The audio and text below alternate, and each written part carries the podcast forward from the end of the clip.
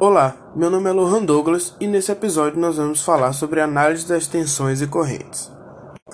O domínio de análise de circuitos elétricos é muito importante para o profissional da área de eletroeletrônica. Compreender a teoria e saber aplicar as técnicas de resolução de problemas facilita bastante na hora da manutenção ou desenvolvimento de um novo projeto.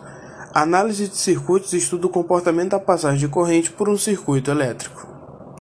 Um circuito elétrico é basicamente composto por uma fonte de tensão, componentes elétricos e condutores.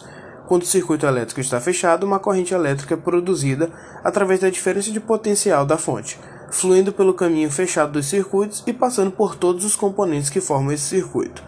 Essa corrente elétrica pode produzir diversos efeitos, como térmico, óptico, sonoro e outros.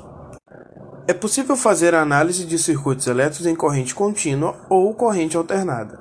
Os circuitos podem ser interligados em série ou paralelo, e conforme o tipo de ligação, surgem os conceitos de nó, ramo e malha.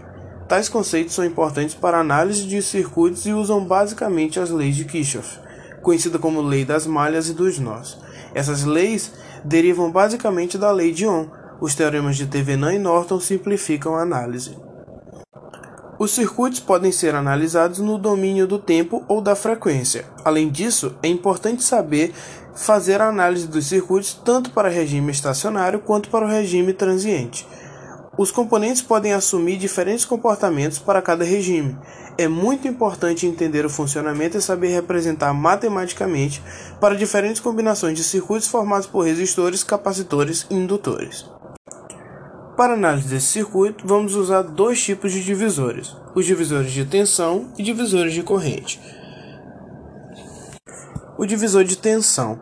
A tensão sobre um resistor em uma associação em série é igual ao valor da resistência multiplicado com o valor da corrente, uma vez que os circuitos em série a corrente é a mesma em todos os elementos. Segundo a lei de Ohm, temos que a corrente total é igual à tensão total dividida pela soma das resistências. Portanto, o valor da tensão em uma resistência é igual à multiplicação dessas resistências, com a tensão dividida pela soma dos resistores.